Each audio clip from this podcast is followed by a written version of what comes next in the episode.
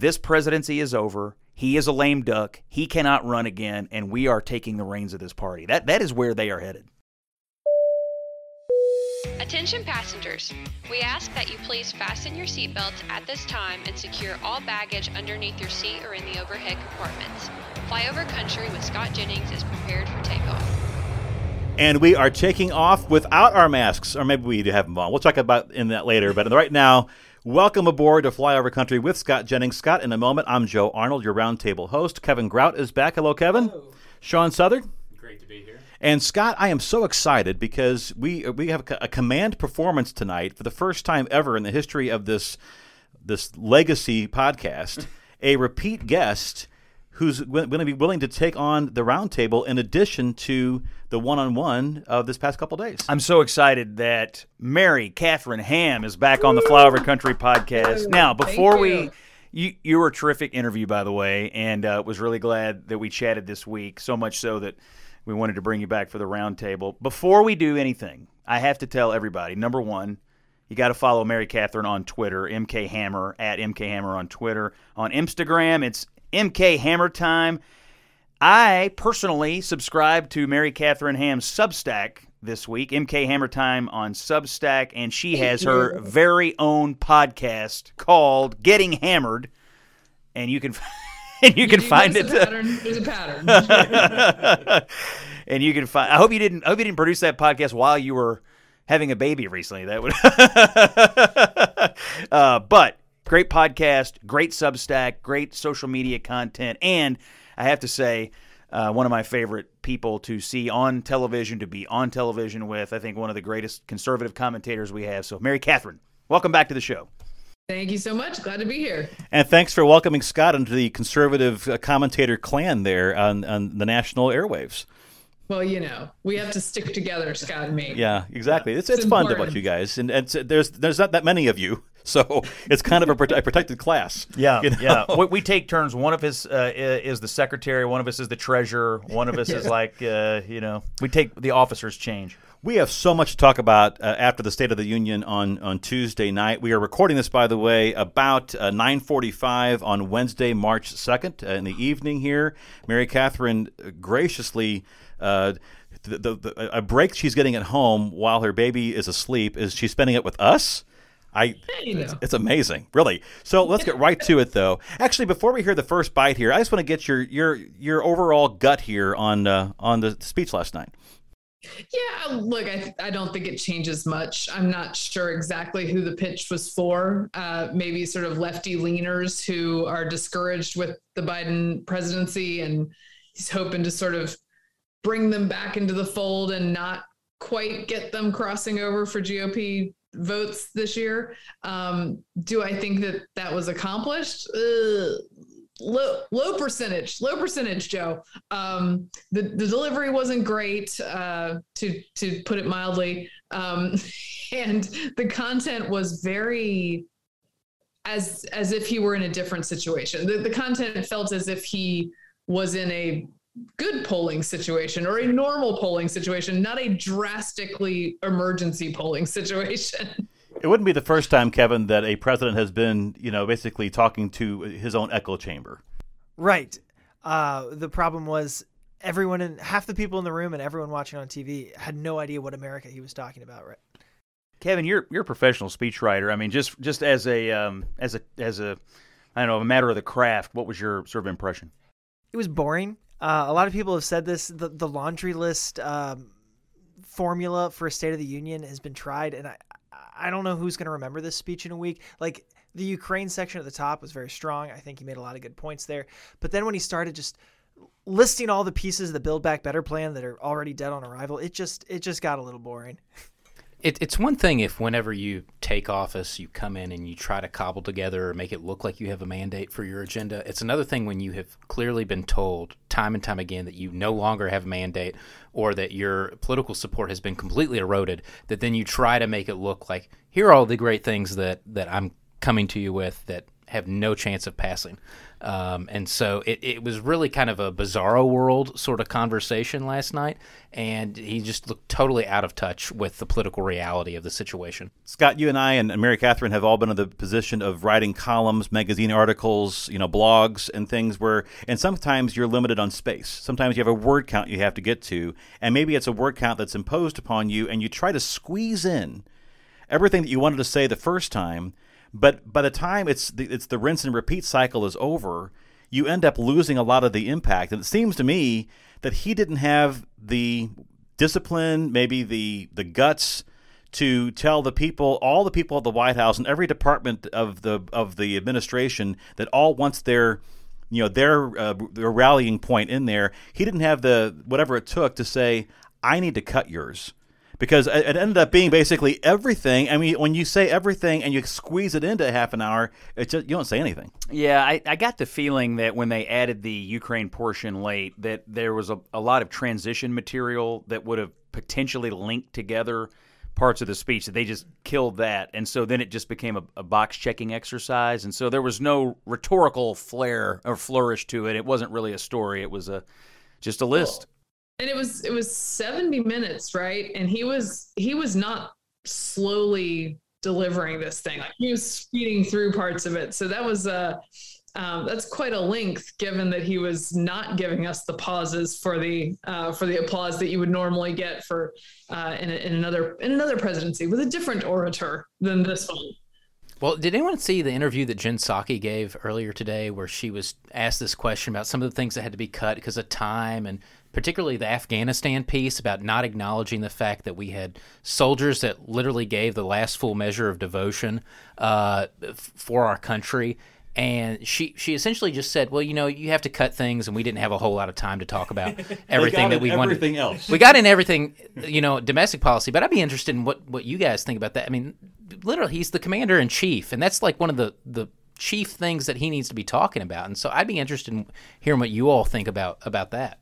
Yeah, look, I, I think it was uh I think it's it's gross that Afghanistan was left out of this speech. It's it's his sacred duty as commander in chief to recognize the losses of these families. I have a lot of Gold Star family friends. Um, now, look, this is politically fraught for him, obviously, but you can rise above that. And even if none of the families, for instance, wants to come to the gallery, which I doubt in this case any of them would have wanted to do that, you can still pay tribute to them.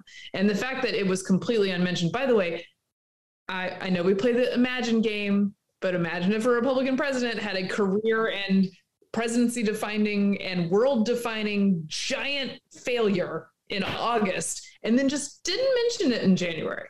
That would not fly. Uh, and then on top of that, I appreciate Beau Biden's service. The president using his service to sort of deflect any of the criticism that might come about Afghanistan uh, is not a great move. And when he implies, which he does regularly, that Beau Biden died in combat, that is bad. He should not do that because we all know that's not, well, we all know that's not the case, but he is giving the impression on purpose that that is that that was a combat death and i, I think that is trashy. That's not good. It, he he has done it so many times, and there have been a number of people who have called him out on it. And I, I think you're right. I think he uses it as a shield to deflect yes. criticism about his own shortcomings as commander in chief. But it also fits in with he reg, you know his with regularity makes just makes up things out of whole cloth about his own background and things that supposedly happened to him. And you know, I do think there's a certain personality type that once you say something enough, it creeps into your. You start to truth. believe it. I, I think your neurons like literally rewire themselves, and you you believe it. Like it becomes part of your personal narrative, and and you then just become immune to people saying, please stop doing that, no matter how gross it is. So, in my view, there were two audiences on Tuesday night. There was certainly the world and Vladimir Putin for the first part. That was probably the strongest part of the speech. Mm-hmm. And the for second sure. one, I think, was mainly the people in the room, or at least the constituency groups that are that he wanted to be able to to reach there. However, they were not necessarily pleased with the uh, one of his comments here about the police. We should all agree the answer is not to defund the police. Right. It's to fund the police. Fund them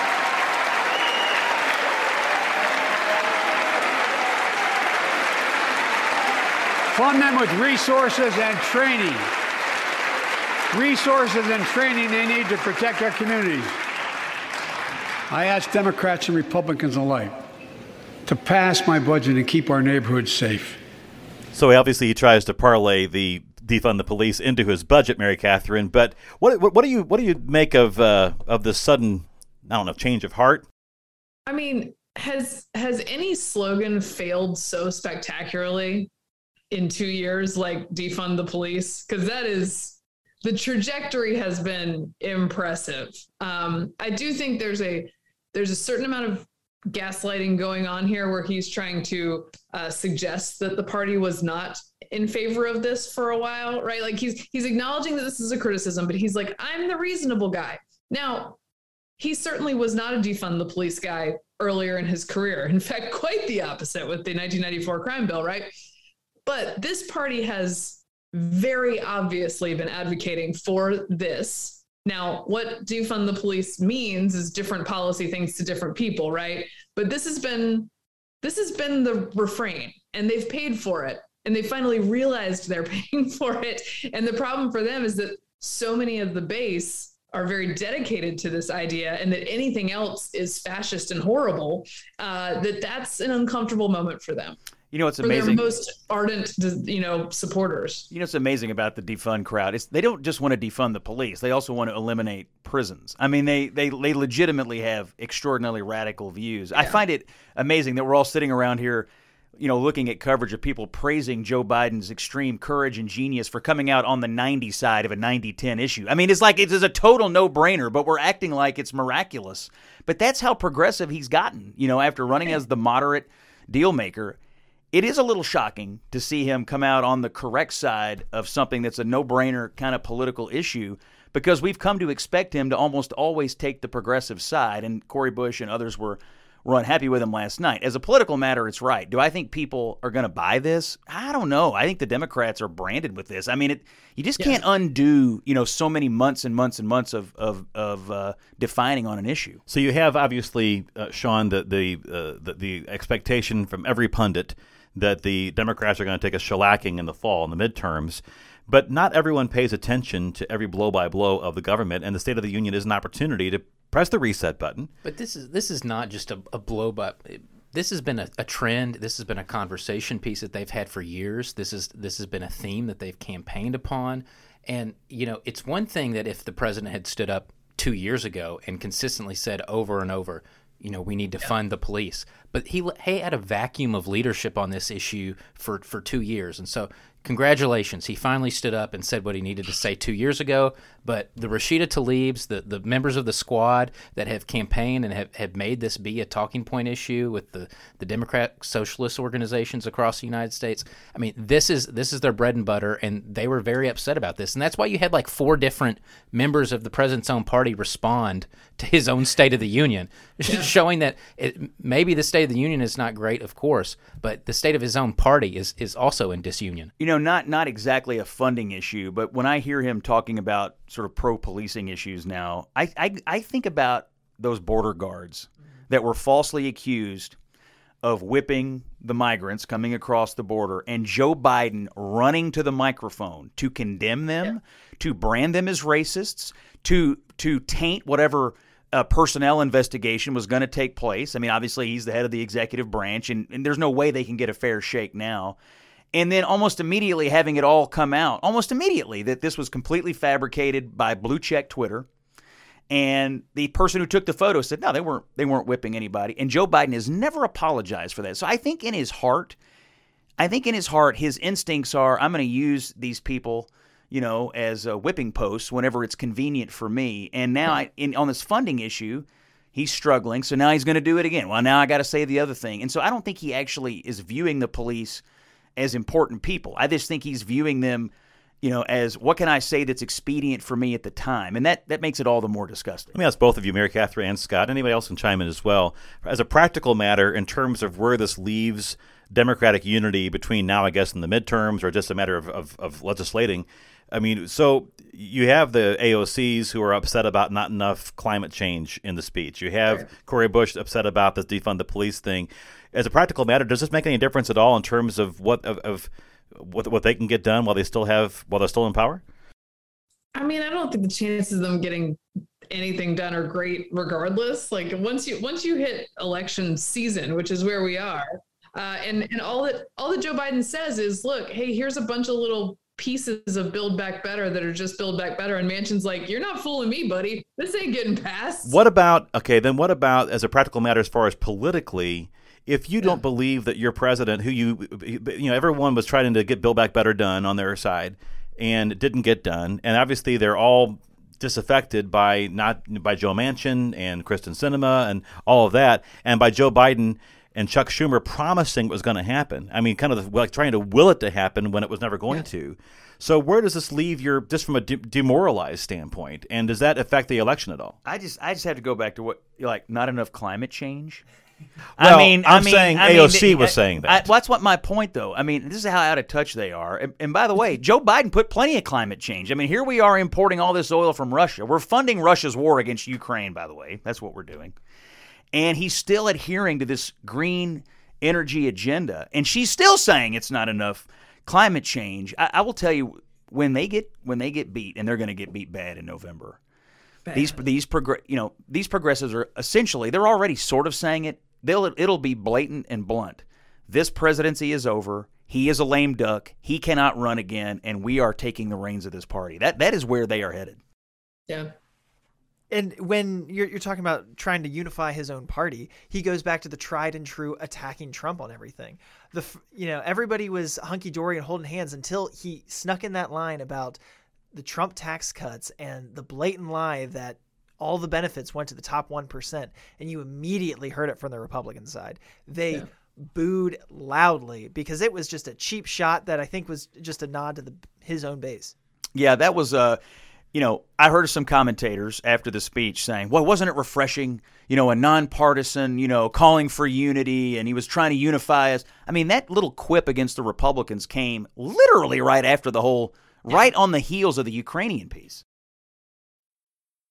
Unlike the $2 trillion tax cut passed in the previous administration that benefited the top 1% of Americans, the American Rescue Plan. And this is Chuck the Schumer American standing. Rescue Plan help working people and left no one behind. Sad. I mean, this thing has been debunked by the Washington. This thing's gotten more Pinocchios than my yeah. Disney Plus subscription. This thing, this thing is like. I mean, every sing. I mean, the fact checkers are not kind to our people. I mean, let's be honest. Even yeah. they, even Glenn, even the Glenn Kessler crowd has to admit this is a bunch of BS. No, and also the the unity call. Uh, first of all, there's the cheap shot, but then, and by the way, this was part of the problem with news coverage of that tax package the entire time, by the way.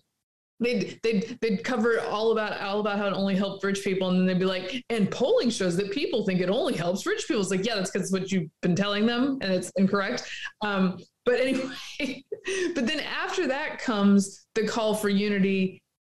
After just years now of calling anyone who differs with you on COVID mitigation or vaccine policy Neanderthals. Like you can't you can't do that. You can't say to everyone now, truce. I know we've been calling you animals for two years, but truce now, okay? Because it, it, serves me. You know, you you th- this is such an important point because the COVID part of this speech, I think, before Ukraine, this was supposed to be the centerpiece of him saying we're yeah. we're moving on. And you know what? That whole section of the speech lacked was any humility at all. I mean, he, yes. you know, there was absolutely there was not a shred of hey, uh, sorry we closed your schools for two years. Sorry that we've kept your kids masked. Sorry that this has been such a hard. And there was not a shred of humility or humbleness not at all. And and that and th- this is supposed to be his strong suit, right? Empathy, like, hey, you know, I'll I'll always tell you the truth. Not really operative anymore. It, it's not, and I just I don't know. I mean, if if I was sitting at thirty seven percent and I was trying to find a way to connect with folks, a little humility goes a long way. Here's Joe Biden reopening the country last night. Just a few days ago, the Center for Disease Control and Prevention issued a new mask guidelines Under the new guidelines, most Americans and most of the country can now go mask free. And based on projections, Republicans based on projections, more of the country will reach a point across that point across the next couple of weeks. And thanks to the progress we've made in the past year, COVID 19 no longer need control our lives. I know some are talking about living with COVID 19, but tonight I say that we never will just accept living with COVID 19. We'll continue to combat the virus as we do other diseases. And because this virus mutates and spreads, we have to stay on guard. And here are I, I, I, I couldn't follow half of that. He that. seemed to double down on the need to get to COVID zero, but uh, let's all take our masks off. You, you have Mary Katharine. You, you, you have been, I think, on the cutting edge of of tracking precisely the level of anger among people and parents in this country. I, I, I, that whole section, I would love to hear. Just when you heard it, how did it hit you? Well, I will say, I think I think he left the the closed schools issue on the table. Like he didn't he didn't try to cultivate any parent message for himself. Now it'd be hard to do because he's on the side of the unions that wanted schools closed for a year.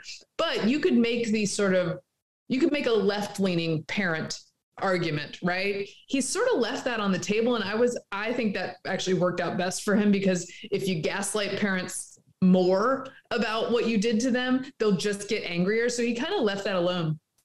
But I think you see him doing this straddle that you just can't do because his base is so fanatical about COVID mitigation and about their risk of COVID, which is way less than they think it is because they've all told them the wrong thing for a long time.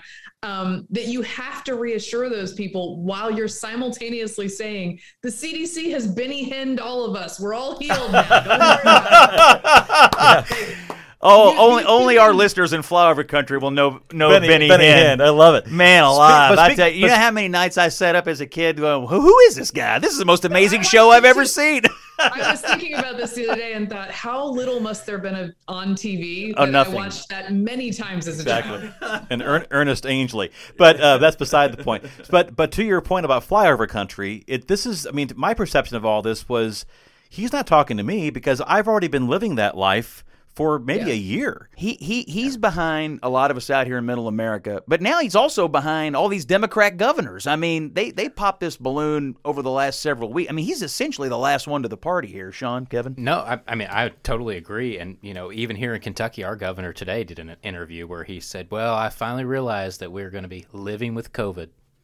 Finally, he finally realized. and and uh, you know talk about an Andy come lately. I mean, you know this is this is a guy who's like realized finally that where the rest of the, the state and the Republican legislature here has been uh, for for a long period of time, and it's it's really shocking that now he's gotten permission from the Democrat president last night that he can walk this uh, tightrope.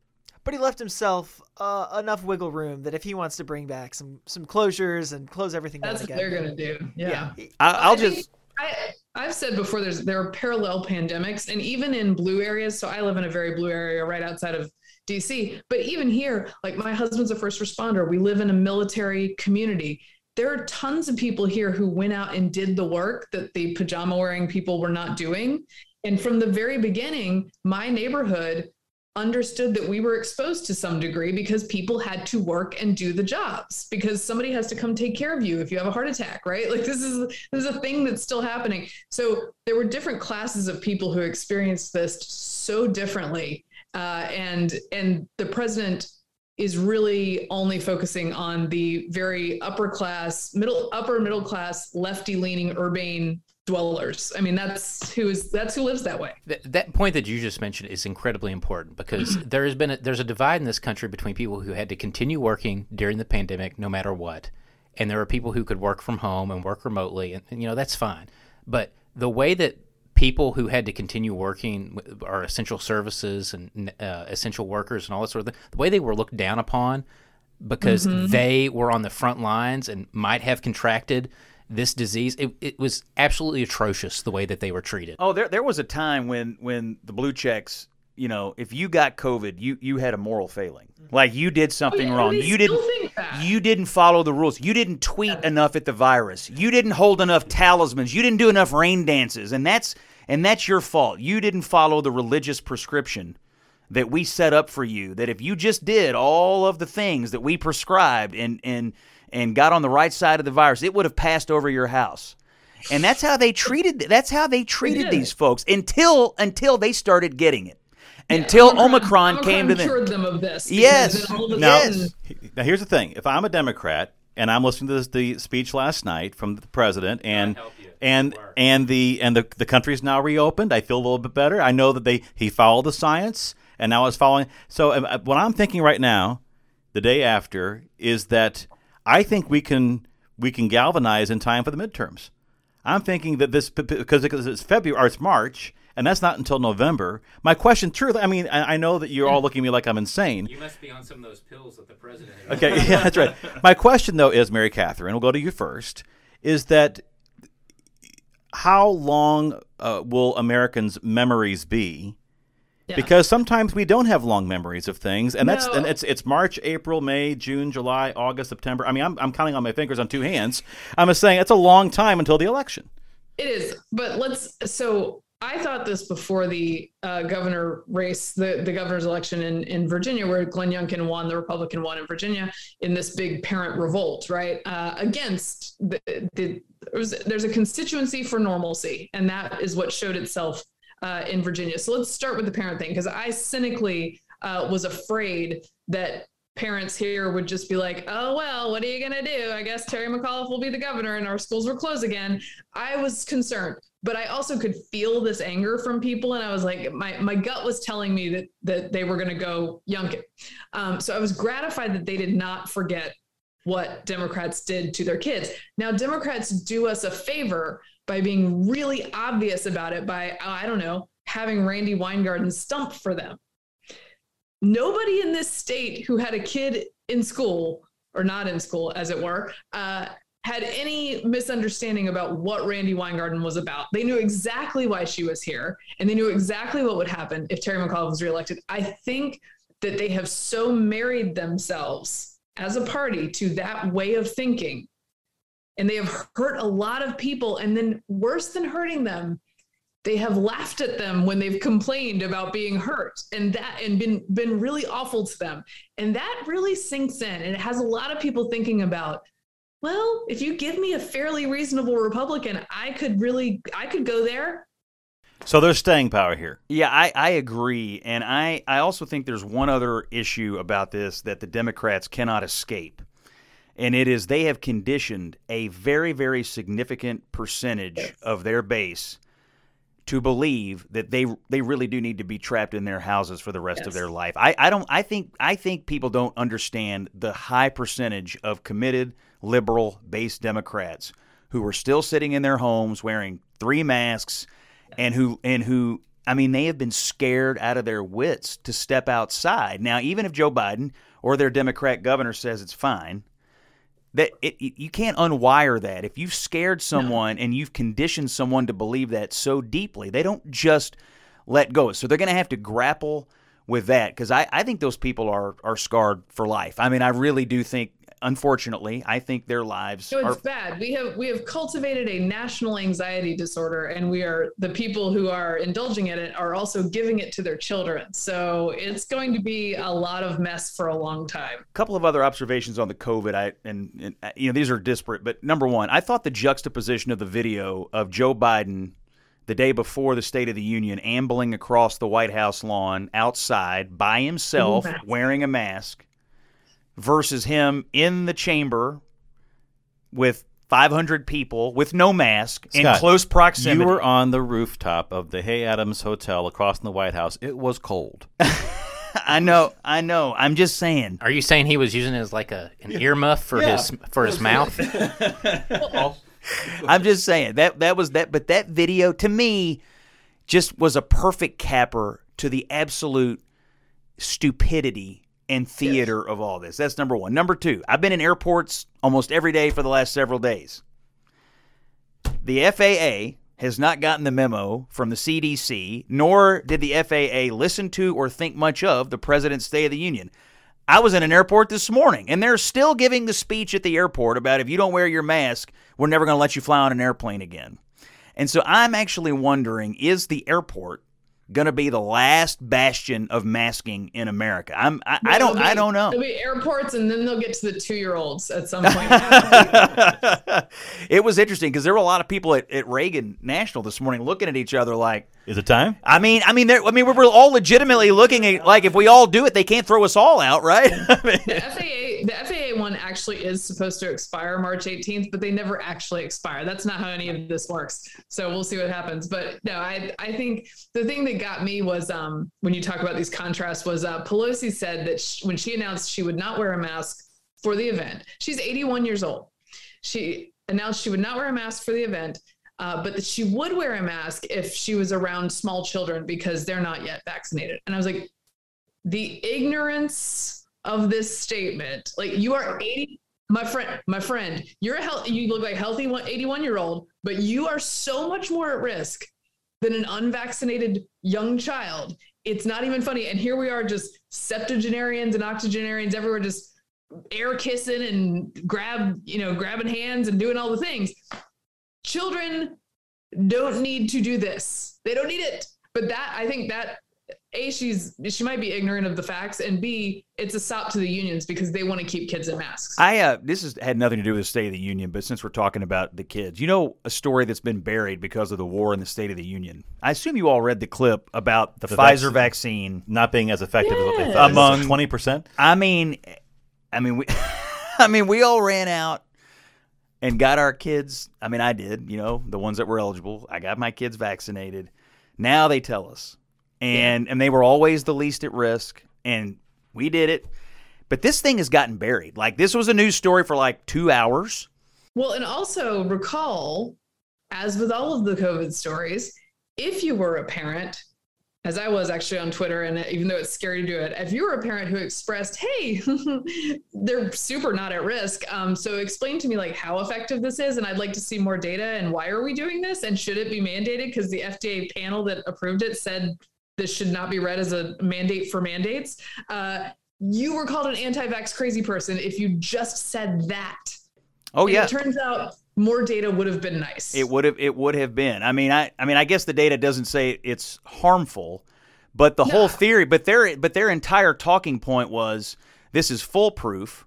And if you do this, then we can reopen your schools. And it's obvious that and then they carts, didn't do that. carts were put before horses. It needs to be a top 10 list of all the tweets that if you tweeted them a year ago, that, that are fact now, that a year ago would have gotten you blocked from Twitter. Yeah, I just I just thought this was a pretty. I, I mean, I thought it was a huge story, and the fact that it just has been totally just, meh, you know, pushed aside. I, I mean, I know there's a lot of stuff going on, but Lord have mercy. I, want to go back to the airport and uh, and Joe Biden's comments on what he was do, what he was able to do as far as trying to stop Vladimir Putin and And tonight, flights. I'm announcing that we will join our allies in closing off American airspace to all Russian flights, further isolating Russia and adding additional squeeze on their economy.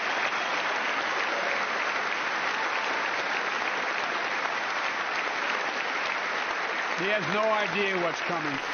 So that's my question. There's two things he said last night. I, I'm not quite sure what they what they meant. Uh, he doesn't. He has no idea what's hap- what's what's coming. Mary Katharine, what did you t- make of that? I don't know what to make of that. What, what do you what you guys? I'm not sure Joe knows what to make of that, but I but I also want the president to succeed, obviously, on this very important and scary foreign policy issue, right? Um, but it does not feel always that they have a plan. And any plan is extremely multilateral. I mean, he's every step of the way wanted every country in the world to hold hands and kick Russia. But I don't think that means that there's a secret here that Putin doesn't know what's coming. Well, if it was Vladimir Putin, Sean, who was saying this, I think they would say he has no idea what's coming. Okay, well, he's going to use nuclear weapons.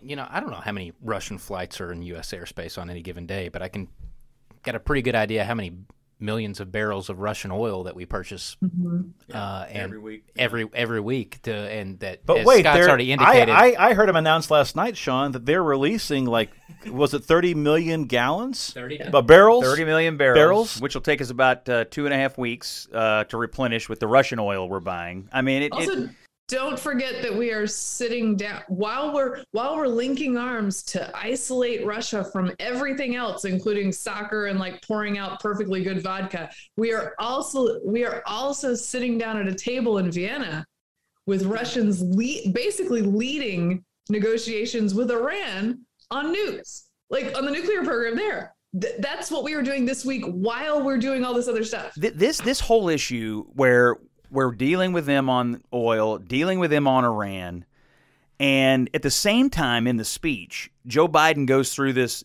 this litany of backpats like I did this and I did that and I did this. And that's why we were so ready for when Vladimir Putin went ahead and invaded Ukraine as though we were supposed to congratulate him for the suffering of the Ukrainians. What you did failed. There was no deterrence. Iranians, Iranians, not Ukrainians. I, actually, I want to. I, I, I just find that I, I I found that whole section to be pretty incredible. If we could, let me see if we can get this queued up. Uh, Jared's here to do that for us because that was one thing I want to talk about. Putin's latest attack on Ukraine was premeditated and totally unprovoked. He rejected repeated, repeated efforts at diplomacy. He thought the West and NATO wouldn't respond. He thought he could divide us at home in this chamber, in this nation. He thought he could divide us in Europe as well. But Putin was wrong. We are ready. We are united, and that's what we did. We stayed united. We prepared extensively and carefully. We spent months building coalitions of other freedom loving nations in Europe and the Americas, to, from America to the Asian and African continents to confront Putin. Like many of you, I spent countless hours unifying our European allies. We shared with the world in advance what we knew Putin was planning and precisely how we would try to falsify and justify his aggression. We countered Russia's lies with the truth. So to me, Mary Katharine will come to you first. It's it, this is yeah. this whole exercise seems like to be either a, a research paper about something that happened two years ago or yeah. a victory lap, and it seemed very past tense to me. Like, look, here's all the things that we did. While I mean, kind of forgetting from ten minutes earlier about the bombing that's currently going on. Right. The, the things didn't work, which look, they not it's not going to go perfectly, but uh, as Scott noted, a, a bit of humility on any of these subjects would be helpful. Like people on, on COVID, on this, a little bit of humility and also just reassurance of any kind when people are in a situation that remains sort of scary, especially when it comes to foreign policy here. I, I will say that the CBS polling that was done before the speech and it rated him on all the issues. I mean, he was in the 30s on everything except Ukraine, at which he was 41.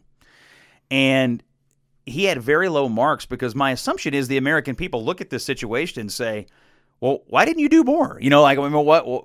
I mean, you, you claim you're doing all this stuff and it failed. So they're, I think they're looking at this through the same lens that they look at Afghanistan because of him. Now, they, I think there's an assumption that if he's operating in some foreign policy theater, that it's incompetent. And in this case, it would be easy to come to that conclusion because nothing we did worked. And and just the idea that he wanted that Congress to clap for him for uniting the West. He's not yeah. doing anything. Zelensky. Zelensky is uniting the West. Yeah. Zelensky is uniting the world.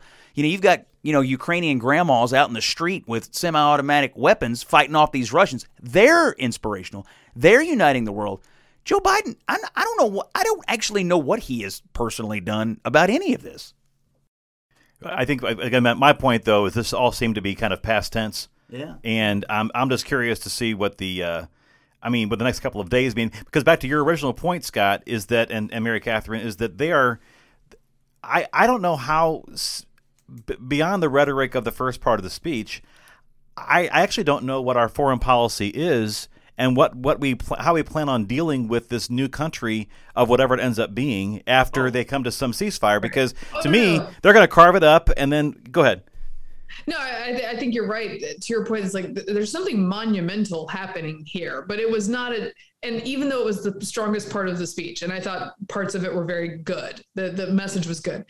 There was not a lot of contending, as you say.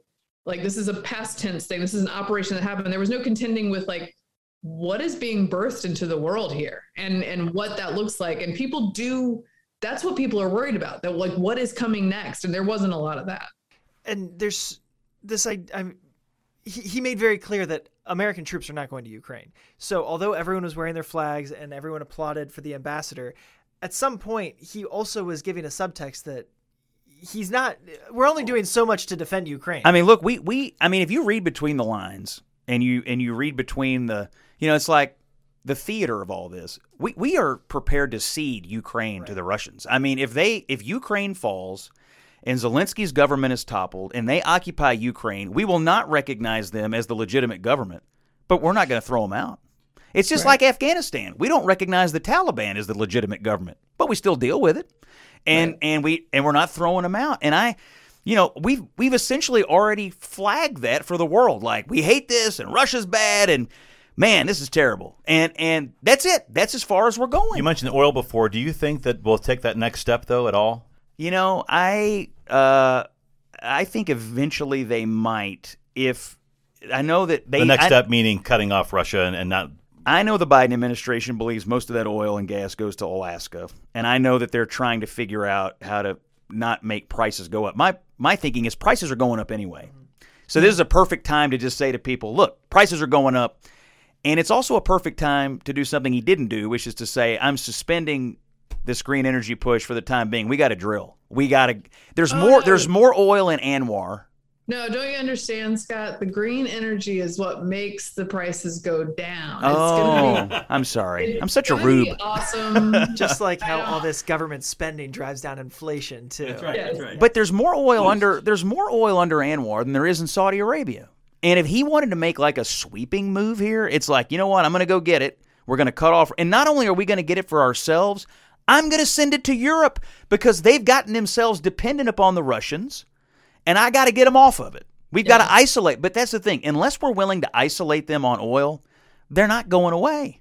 I actually think that most voters in, in flyover country, but I also even think that some Democrats would be willing to buy into that argument for a short period of time. They say It's there's, very logical. there's a trade off very lo- here. There's a trade off. We're, we're gonna we're gonna deal with this. We're not happy with it for the for a short period of time, but, but you know what? We're willing we're willing to make that deal. But it's like the COVID stuff. It's become a religion. You know, I mean, it's become a religion, and they, we, you know, we outsourced our energy policy to the to the European teenage girl, and, and I mean, we outsourced our American energy policy to an angry teenager from a different country. what- That's This what is we did. We were energy independent and we were hitting the Paris Accords numbers without being part of it. And, and that's how you know that it's more about who you're punishing in the policy than it is about the actual gains of the policy. Because if they actually wanted to bring carbon emissions down, we were doing that. We were hitting the targets. But it doesn't matter. You got to punish the right people. Oh, you know, you, you, bring up that word punish. Uh, He actually used it, you know, when he was talking about the tax piece, and he it was crazy. Now, I don't want to punish anybody. However, if you're a corporation, here's all the ways I'm going to punish you. I mean, it was the most, it was the craziest turn of a phrase. I don't want to hurt anybody. Here's a list of the people I intend to hurt. If you employ folks, you will be punished. They have missed. They may, may have missed one of those transitional phrases they had to cut for time. Yeah. uh, this is the point of the program. Before we let Mary Katharine go, is that the parental advisory. If you are listening right now in the car and there are children in the car, oh, we're switching gears. we are switching gears. Yeah. Big If, if there are children in the car, I'm telling you right now, have a good day. Go ahead and turn it off. We're, we're, we're done. Uh, because there was an, a, an interaction. Uh, there was some political discourse. so we're leaving the State of the Union behind. we are indeed. Kim Reynolds did great. I think that needs to be said. Oh, you wanna say that? Kim I- Reynolds, I terrific. thought Kim Reynolds did a great All job right, giving a all right. very cogent. I'm sorry that I- that I- for conservative uh, principles. You're, you're leaving out the flyover country state that actually was okay, I'm represented last year. Any night. thoughts on on the, the, national the uh, governor of. Iowa, Mary Katharine? Real quickly, I will say, I think, I think what she did, what you generally have in a response is you have a really tough room because it's hard to give that speech without all the pomp and circumstance. Um, but you, but she was able to give in a tough room a really good message that touched on how people actually feel about their lives. Whereas Biden was over here kind of trying to make this all feel smiley when it's very much not. And I think her tone was great. Um, I was very impressed. I think there might have been a dividing line. Like uh, I got a lot of women friends telling me they enjoyed it, and maybe dudes didn't as much. We're not as into it, but I, I, she had a very normie mom vibe, and I was into it. You know what was the great about her speech was that if you were just any generic Republican campaign in the country, you could cut, paste, insert into your own talking points, insert into your ads, insert onto your website. You can run on exactly the way she laid it out. And in an environment like this, she had all the correct notes, and it stayed within the confines of what will work in the way this election is setting up for Republicans. Stick to the Reynolds plan. Do not, my advice, my operatives' eye view advice, do not go on wild goose chases, uh, goose chases emanating from Florida, from either of them in Florida. The, Reynolds, the Reynolds speech is the way to run a race this year in virtually every jurisdiction in the country. Anyway, now, State of the Union is over. I can't. Now- my Luke comments. Now, So now we go to flyover country after dark. Go. so there was an interaction between a voter, a constituent in Nevada, Yeah. with the governor, Governor Sisolak at, in Nevada at a restaurant there.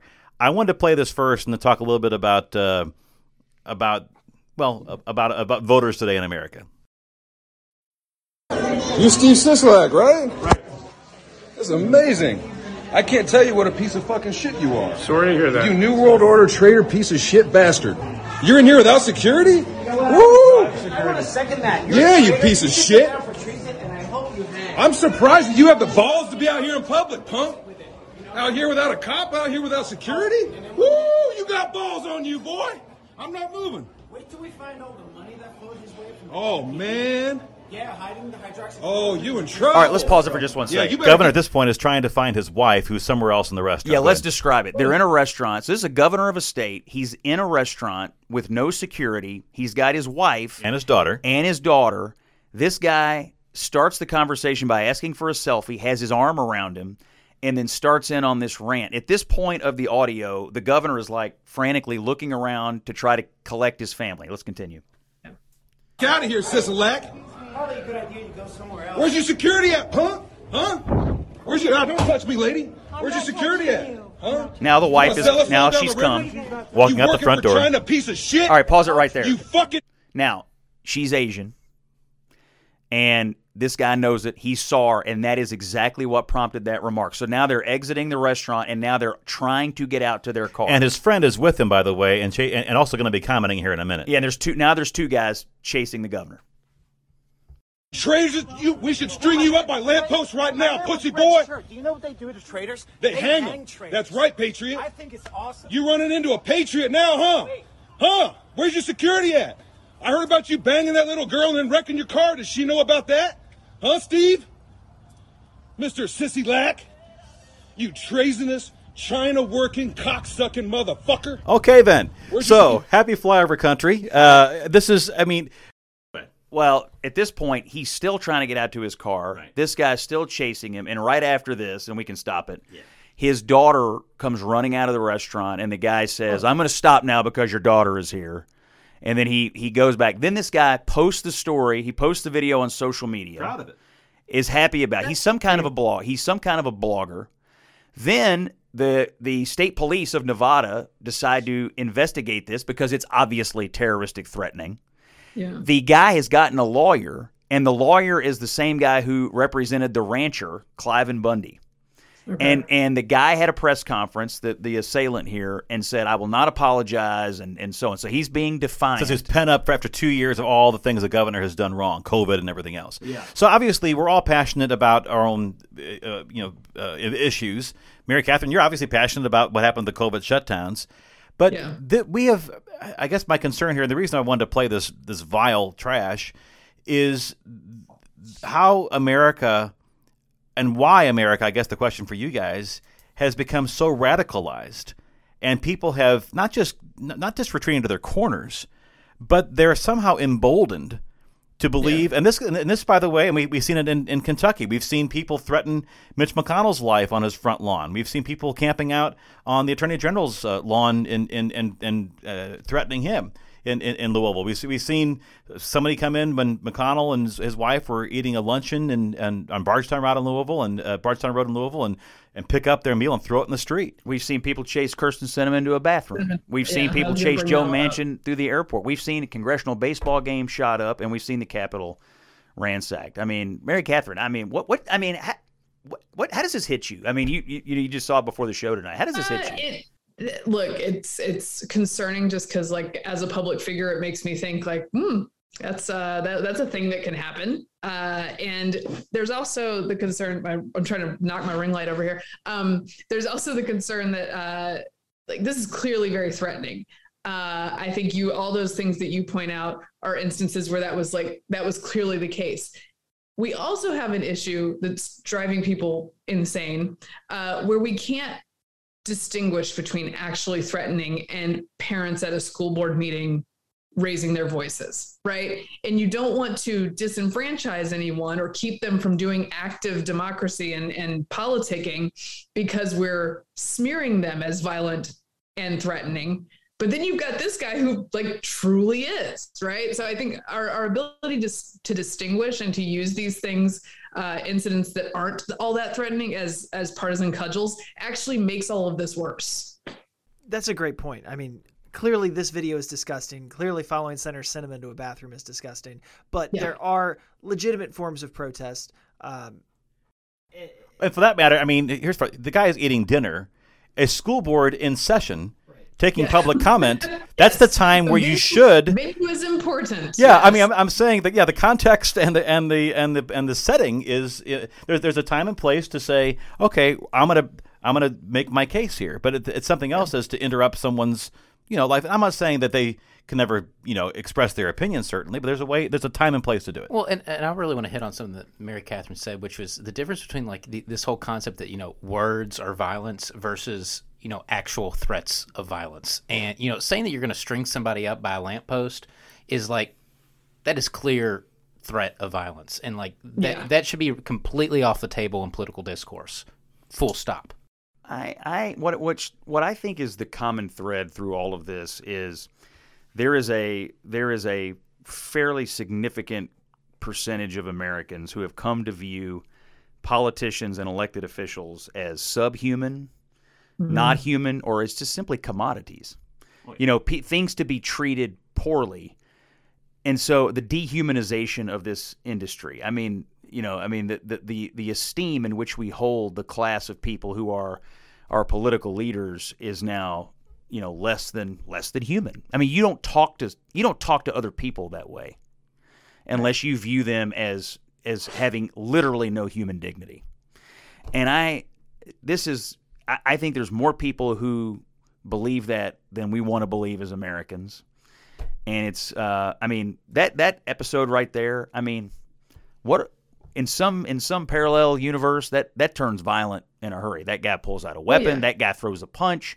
You know, somebody else joins in. It gets out of hand, and and it's a, in my opinion, just listening to the anger, it's pretty shocking that it didn't. I think we've all met people like this, uh, or at least or, or been around them at some point or another. And I it would frankly, I mean, I, I would it would scare me to death. You know, I would I would just I would run away like the governor did, or just try to get the heck out of Dodge. And I, I certainly wouldn't confront or have a, a conversation. But what is it that makes someone believe that this is okay? Well, I mean, that's what I'm saying. I think we have conditioned uh, people uh, to believe that politicians are not just worthy of our criticism and scorn, but but they may be worthy of something worse. And so and so the episodes of political violence in this country are rising. And these are kind of the you know on the fringes of that. And uh, uh, I mean, this is the froth coming out of, of a volcano that's that's erupted a few times in the last few years. Well, there, I think there's a ratchet effect too, where it's like, well, these guys are doing this, so I'm going to do this because the, this is what I'm taught to believe are the tools at my disposal, and they should not be. Well, and you know, uh, I have a little. Uh, I guess I was typecast early on the first time I was invited to the podcast because Joe said, you know, you read a lot of books. I do. And do. and uh, you know, one book that I quoted uh, one of the first times I was on here was uh, C.S. Lewis's *The Abolition of Man*. And you know, we have a society now that's uh, to use a quote, it's like we build men without chests and expect virtue from them. Like our whole entire system, our whole entire political culture, uh, really struggles to to cultivate this idea of, of virtue and, and and the idea of how we should treat one another, and we deprive each other of humanity. And I think it'd be something that we should all get back to. If you if you believe, that's a really good point. And and if you believe if you have a whole group of people that believe all institutions have failed and that there is literally no recourse except but to take matters into your own hand, either rhetorically like this person or violently like some of the other people, they're they're they're at this point they're operating outside of the social compact, right? They're out they're operating outside of the system, and so um, it doesn't surprise me that this guy held a press conference saying he'll never apologize and he'll never give in because he doesn't actually recognize the validity or the the you know the um, you know the place of the institution that's going to hold him accountable in our society because he would say, "Oh, this this whole thing is rigged. It's failed. It's it's a sham." Right. And and that that's the thing. This isn't a this isn't a small number of people. It's a lot of people. And by the way, they don't just exist on on one end of the political spectrum or the other. No. Okay, that'll wrap it up for this week's edition of Flyover Country with Scott Jennings. But before we go, first of all, Mary Katharine, what do you have coming up? What should we, how should we be looking for you here in the next week or so? Um, well, I have my own podcast, Getting Hammered, which you can check out any anywhere you can be hammered while you listen to it. I'm not always when I host it, but sometimes maybe. Uh, and on this week's episode, we actually explain which vodkas you can throw out, but you shouldn't probably throw out any of them. And and if you do, uh, you should just give them to us and we'll handle it for you. Um, I'm also writing, I think, for the Daily Beast this week on the attempted comeback of Cuomo. Whoa! This we'll have to discuss on the on the panel next week because this I, I, I find this fascinating. I can't believe he ever resigned in the first place, but I'll I'll be looking forward to that. Uh, and you're on Twitter, and I your Substack is great. So thank you. Go on the Substack, pay the money. She's worth it. Everything she, everything she says, I, it's, I you know I try to calibrate my. I have to produce a lot of content in a lot of different formats, and you're like one of the three people that I check just to make sure I'm not off the friggin' rails before I before I do it. So now, you're you, like a guidepost. You may not be traveling much with with the little one, but do you ever make it to flyover country? I try to uh, as often as possible. In fact, um, I know the treasurer in Kentucky, and she has promised me a bourbon crawl at some point. Whoa, Allison Ball. Allison Ball, Allison Ball. who mm-hmm. was she the biggest vote getter in the last election? Yeah, she's one of the most popular officials in the country, and uh, and she's got uh, I think she's probably got another several campaigns on the horizon. This has been great, Mary Katharine. Thank you yeah. so much. Scott, take us home. All right, Mary Katharine was a great guest twice this week. Please uh, check out her uh, interview with me.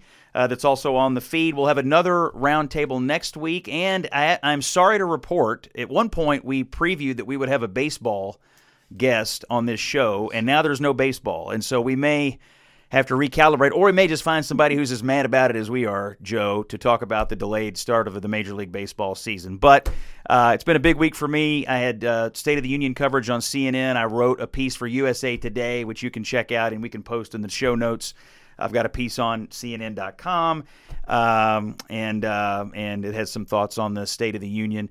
So uh, we appreciate everyone joining us, and we'll be back with you next week on Flyover Country with Scott Jennings.